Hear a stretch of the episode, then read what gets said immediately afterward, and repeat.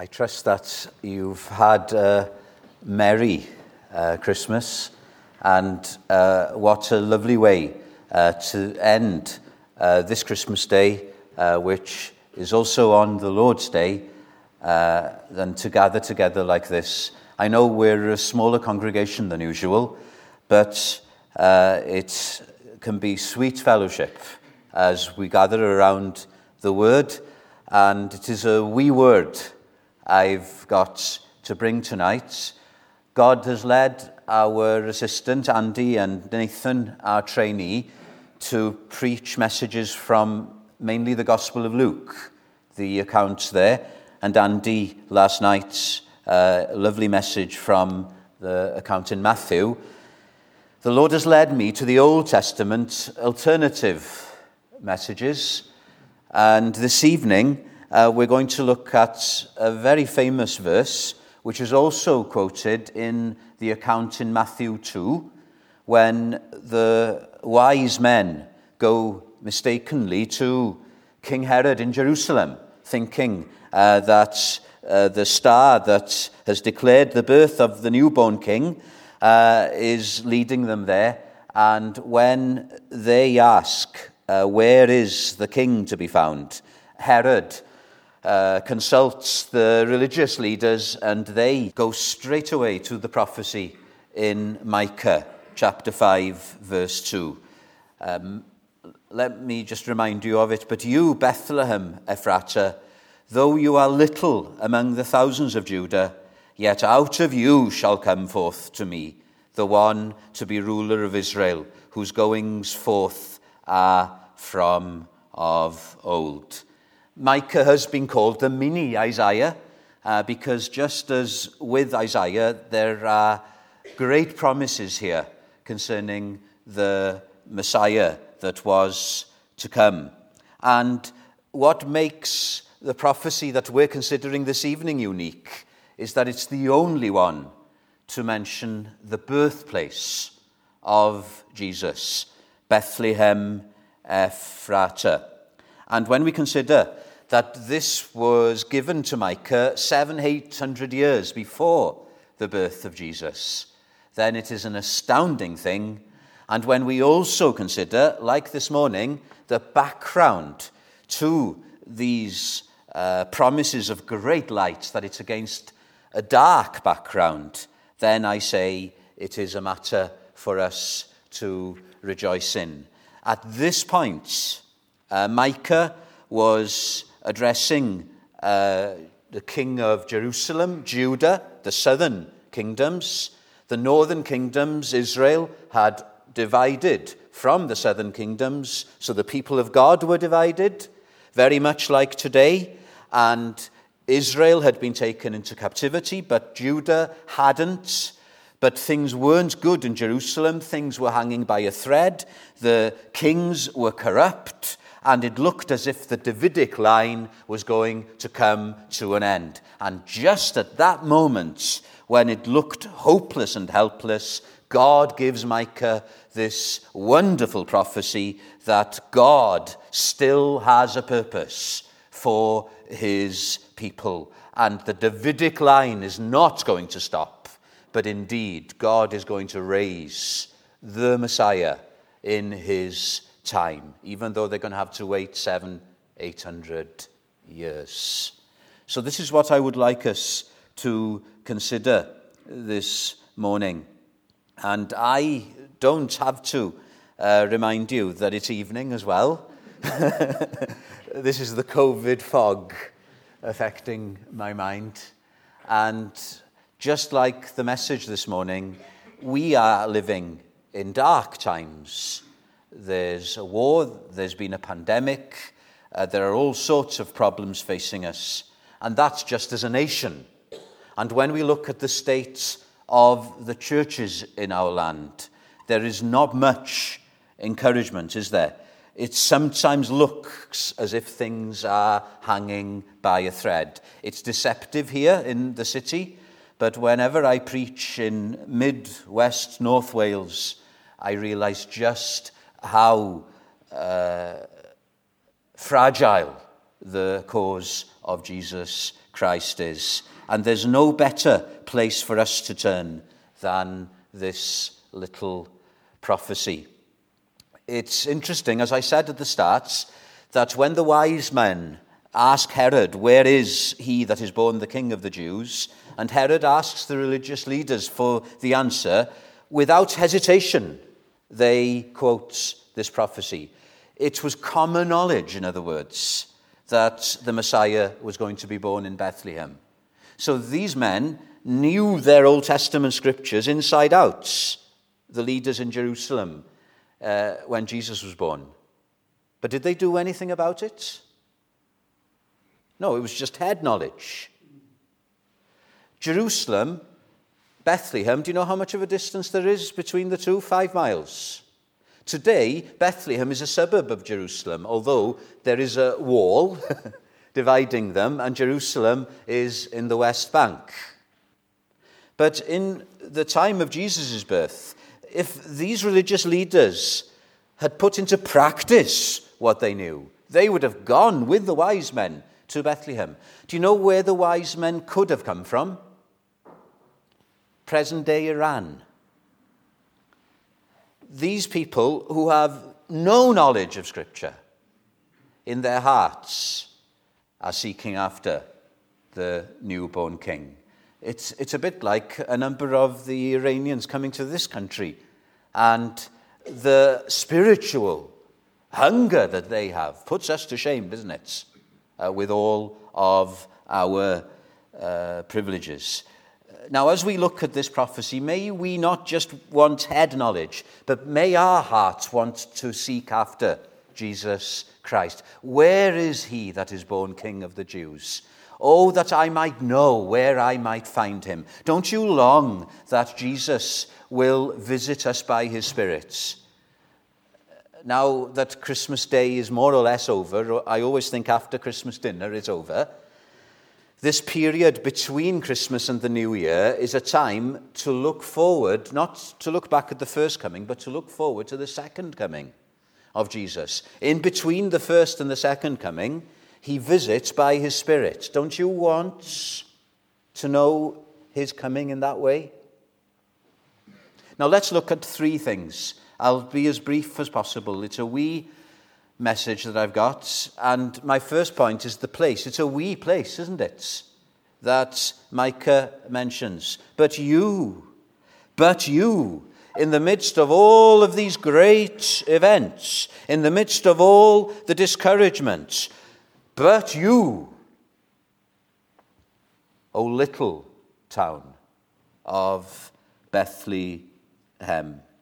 How many of you have been to Bethlehem? Only a little. It's not that nice a place. In Micah's day, in Jesus' day, it was a backwater place as it is today. It was not just a small village, but it lacked political clout. If you do ever get to go to uh, Bethlehem, uh, when I went there a couple of years ago, we parked in a multi story car park and we walked out past some burger joints. And then we walked up this hill to Manger Square, and then we went into the Church of the Nativity. It's a very poor place. It's in the West Bank. There is conflict there even today. You can feel it in the air. And this was the kind of place that God was going to bring the Messiah from. Little Bethlehem. Uh, let me just go through a few details uh, in the Old Testament. Bethlehem was so insignificant that it has to be distinguished from another Bethlehem. There was a Bethlehem in Zebulun, but Micah isn't referring to that. He's referring to the Bethlehem in Ephrata. Now, if I was referring to Cardiff, you'd know what Cardiff I'd be referring to, wouldn't you? Now, there are other Cardiffs, you know. There's a Cardiff by the sea south of Los Angeles. But when we talk about Cardiff, we don't have to say Cardiff by the Taff. But Bethlehem was so insignificant that Micah had to make that distinction. Bethlehem isn't mentioned in the 115 towns in Judah's patch in the book of Joshua. So Bethlehem was a small place, insignificant. But in God's eyes, it wasn't. To outward appearance, it was. But in God's book, it was right at the top. And isn't that God's way? If you look at the history of God's people, if you look at the Bible accounts of the history of God's people and the history of the church since, you've got two parallel lines, haven't you? You've got the history of the world, the rulers, the events that make it big in the annals of the world's history, and then you've got the history of God's people. It's, it's, it's quite a paradox, isn't it? And I think God has a sense of humor because in the Bible, some of the greatest world historic events are just footnotes. And the Bible concentrates on things that the world doesn't bat an eyelid regarding. Blink and you would miss them. That's because God's ways are not our ways. God's view of things is completely different to how you and I see things. And the reason why we are here tonight is to get our eyes readjusted so that we see things as God sees them. Let me just show you how big Bethlehem actually is in God's eyes. If you know a little bit of Old Testament history up to Micah, you will realize some points I'm making. Rachel was buried in Bethlehem, Jacob's wife. Do you know who she gave birth to when she died in Bethlehem? excellence. Benjamin. That means the son of my right hand. Is, isn't that looking forward to another son of God's right hand? And then a little later in the book of Ruth, it's to Bethlehem that Naomi and Ruth returned to. And who did Ruth marry? She married Boaz. And who was Boaz going uh, to be in the lineage of? Well, none other than King David. So you can see already Bethlehem, even though it's an insignificant place, it's not in God's book. And then, of course, David was from Bethlehem. Uh, Nathan, in the midweek meetings, has been going through the life of David. And we had the accounts of the prophet Samuel being told by God to go to Bethlehem to anoint one of the sons of Jesse as the king of Israel. And so Jesse sets his seven sons before Samuel, and they're all big, they're all looking uh, like uh, uh kingly material. And you know what God said to Samuel? It's not him, it's not him, it's not him, it's not him. And then they said at the end, Who can it be then? Ah, there's, there's that other kid, David. Nobody was thinking of David as God's anointed, but God was. And what did God say to Samuel? The Lord does not look at things as man looks at them. Man looks at the outward appearance, but the Lord looks upon the hearts. And now that the Davidic kingly line was looking to human eyes very, very delicate, it was hanging by a thread. The kings had got so corrupt in Micah's day. God is saying, from a stump, uh, you know, a tree stump, I'm going to bring a little shoot, just a little green shoot. And from that shoot, a branch and from that branch a tree. Little Bethlehem. This is how one commentator puts it. The last thing anyone could say about King David was that he was a self made man. David was a God made man. What about us? Aren't we in danger of looking at the outward aren't we in danger of looking at the big and despising the small? Aren't we in danger? And I'm talking of us as Reformed evangelicals now. Aren't we in danger of thinking that the churches can only have a future if there are big personalities to take her forward? Don't we think of some strategy that we can have. Uh, don't we look at the movers and the shakers, whatever that means, uh, who will take the kingdom forward so that the future can be secure? But that's not God's way. When I was in Aberystwyth and converted, it was during my first year, the Welsh Christian Union was just a handful of people. But God blessed us, and a number of people were saved. By the second year, we were a much bigger gathering. I can't remember many being saved that year. What did God say to another prophet, Zechariah? Not by human might, nor by human power, but by my spirit, says the Lord. God delights to take the small and the weak and the nobodies and the feeble, and by his power, he transforms them into mighty people who will shake even the world. It was a group of fishermen, tax collectors, persecutor that God changed and they turned the then Roman world upside down. It's good to be reminded, isn't it?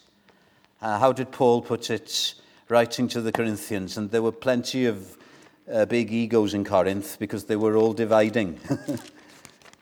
But what did Paul uh, have to say to them? He had to remind them that they were just little. For you see your calling, brethren, not many wise according to the flesh, not many mighty, not many noble are called. But God has chosen the foolish things of the world to put to shame the wise, and God has chosen the weak things of the world to put to shame the things which are mighty. Why? That no flesh should glory in his presence. So a wee, wee town, a little town, of Bethlehem. The place, the person. It's not a wee person. He's not the wee man. Now, the words we're supposed to use today is dude. It's, well, I'm showing my age now, aren't I? Um, it's been around for a while. It's an American term, dude. Jesus is the dude, if I can put it like that. The man. We are weak, but He is mighty. We, as we looked this morning, can't sort the mess we're in uh, out uh, in terms of salvation, but we have one who is a mighty Saviour. Look at the way God puts it here. But you, Bethlehem Ephratah, though you are little among the thousands of Judah, yet out of you shall come forth to me the one to be ruler in Israel. And then he talks a little later, he shall stand, verse 4, and feed his flock in the strength of the Lord. For now he shall be great to the ends of the earth. From little Bethlehem comes a mighty Saviour. When the kings in, Beth, uh, in Jerusalem had become corrupt, Micah is told, Don't look to Jerusalem. Don't look to Jerusalem. Look to little Bethlehem, because I'm going to raise my king from there.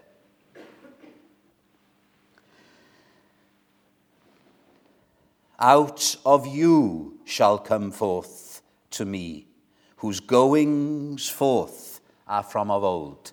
At first sight, that means Jesus was a man. He was of the line of King David. So, of old is of Bethlehem. It's interesting.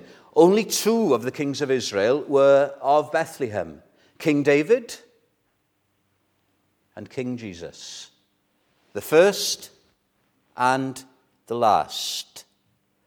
And yet, the term of old goes even further back, uh, whose going forth are from old, from everlasting.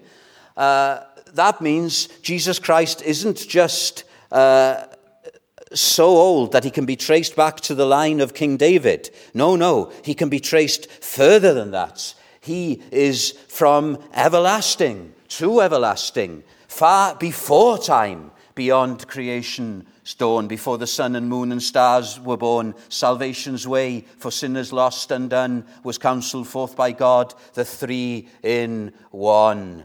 Mighty Christ, says another hymn, from when? Not just from Bethlehem, not even from uh, Genesis 3:15, but mighty Christ from time eternal, mighty he man's nature takes. And when he is born in Bethlehem, the Son of God is from eternity. But uh, in Bethlehem 2,000 years ago, uh, the Son of God became a man. And unto us a child is born. And Jesus Christ has always been king. The babe that was born in the manger in Bethlehem is already king. That wasn't true of our present king, was it? How long did poor Charles have to wait in order to become king? He could only accede to the throne once the queen had died. But King Jesus was born a king. Our last queen, after a long uh, and very uh, fruitful life of service, eventually died at 96. Charles will one day die, and he will be succeeded by William. When will King Jesus die? He won't. Isn't that amazing? Though the Davidic line of kings will temporarily cease, because even Jerusalem will be besieged by the Assyrians and then the Babylonians, and uh, the temple will be razed to the ground, and uh, the Davidic line will cease for a time, yet God will raise King Jesus, and his reign will be forever and forever.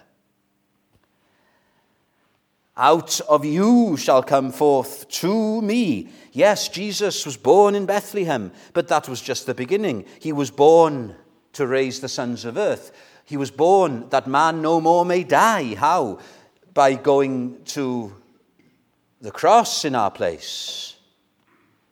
A little later, we're told here uh, that this king is going to be a shepherd. Verse 4 He shall stand and feed his flock in the strength of the Lord. Jesus Christ said, I am the good shepherd. And what does the good shepherd do? The good shepherd lays down his life for the sheep. Micah is the mini Isaiah. Isaiah himself, in his most famous chapter, chapter 53, said of this coming Messiah, All we like sheep have gone astray. Everyone has turned his own way, but the Lord hath laid on him the iniquity of us all. This is what uh, this uh, greater son of David is going to do. This is uh, the servant king. The Son of Man has come not to be ministered unto, but to minister and to give his life a ransom for many. And do you know what Bethlehem means?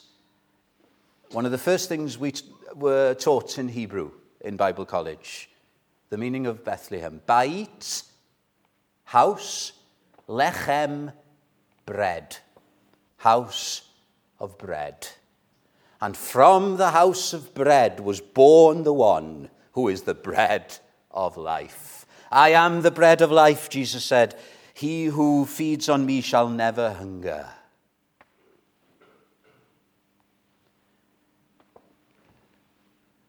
The person, he's not the wee man, he is the mighty God the God man, the only Saviour of the world. Are you tonight aware of your weakness, aware of how small and insignificant you are? Are you looking and trusting in this big Saviour? Hudson Taylor said, The essence of faith is its weak faith in a strong Saviour. The place, the person, and finally the plan. This is all parts of God's plan. But you, Bethlehem Ephratah, though you are little among the thousands of Judah, yet out of you shall come forth to me the one to be ruler in Israel, whose goings forth are from of old, from everlasting. The greatest person ever the greatest plan ever, the plan of salvation, is coming forth from little Bethlehem. Uh, we're going to close this evening with a carol, O Little Town of Bethlehem. What does the line say? The hopes and fears of all the years, not just of all the years, of all the centuries, of all the aeons, are met in thee tonight. Andy mentioned last night. What year is it now? I know what year it is. Don't worry, it's not the COVID brain fog. It's 2022 AD. Wherever you are in this world, it's 2022 AD. What does that mean? It means 2022 years since a little baby was born in a nobody place to a couple that were nobodies, and he wasn't even born in the inn in Bethlehem because there was no room there. He was born outside of Bethlehem in a stable and put in a manger. God doesn't need a plan B. Nothing is going to stop God's plan. He's going to keep it to the letter. You know, Joseph and Mary didn't live in Bethlehem, they lived on the other side of the country. Uh, it's like somebody living in North Wales, right? They lived in Nazareth. But God's plan, and God has to do everything by the letter. It says, it doesn't say Nazareth, it says Bethlehem. So God has to, has to move heaven and earth if needs be to make sure that Mary and Joseph, that Mary and Joseph travel to Bethlehem and Mary gives birth in Bethlehem. So it doesn't matter if he has to change the hearts of a Caesar, who is a Caesar to God, even if it's the great Augustus Caesar, the greatest of all the Roman emperors. God's plan has to come to pass. Spurgeon said this it was Caesar's whim to hold a census but it was God's decree. Man does as he wills, but God makes him to do as he wills. Everything is of God. The hopes and fears of all the years are met in that little place. He guards the dust of earth and moves the hosts above, fulfilling the mighty plan of his great love. What about us? Are we trusting in this God? Or are we like the religious leaders in Herod's time? We know our Bibles down to the last detail, but we're not putting it into practice. It is better to have a little knowledge, but that heart knowledge than to have a lot of head knowledge that we don't act upon. Are you glad tonight to be part of this kingdom, the kingdom of Christ, the kingdom that can never end? Uh, it doesn't matter what happens to the kingdoms of this world. We belong to a kingdom that cannot be shaken Aren't, aren't you glad of that security tonight? Aren't you glad that even if it seems sometimes as if the cause of Christ is hanging by a thread, that God's plan will still come about? May God uh, bless us. Uh, fear not, little flock. It is your Father's goodwill to give you the kingdom. Tony now is in his eternal rest. Others in the past year have been promoted there. It won't be long. It won't be long.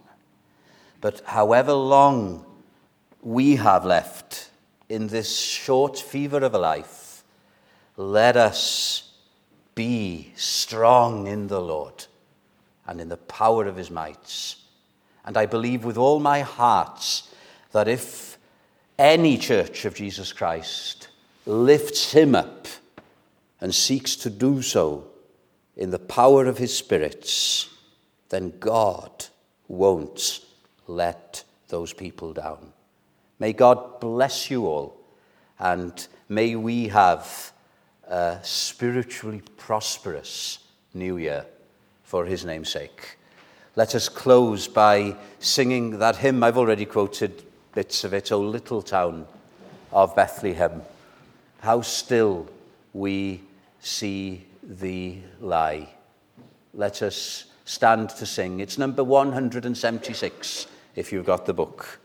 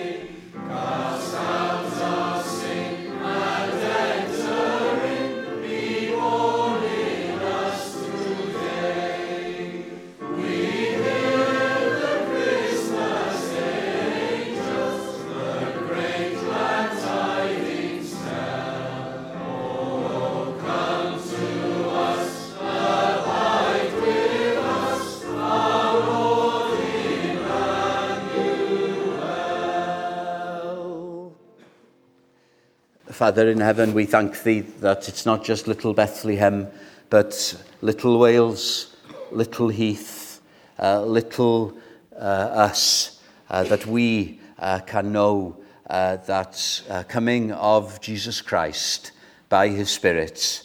And, O oh Lord our God, we just ask that this year, new year, will be a year when nobody's weak vessels like ourselves are so filled by the Spirit of Christ that the kingdom uh, will uh, go forward in leaps and bounds. We thank thee, O Lord our God, uh, that uh, even though we may be a wee people, uh, we haven't got a wee Saviour, and thy plan is not a wee plan, but it is mighty, and he's mighty to save.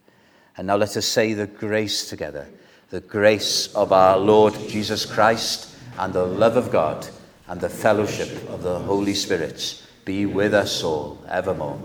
Amen.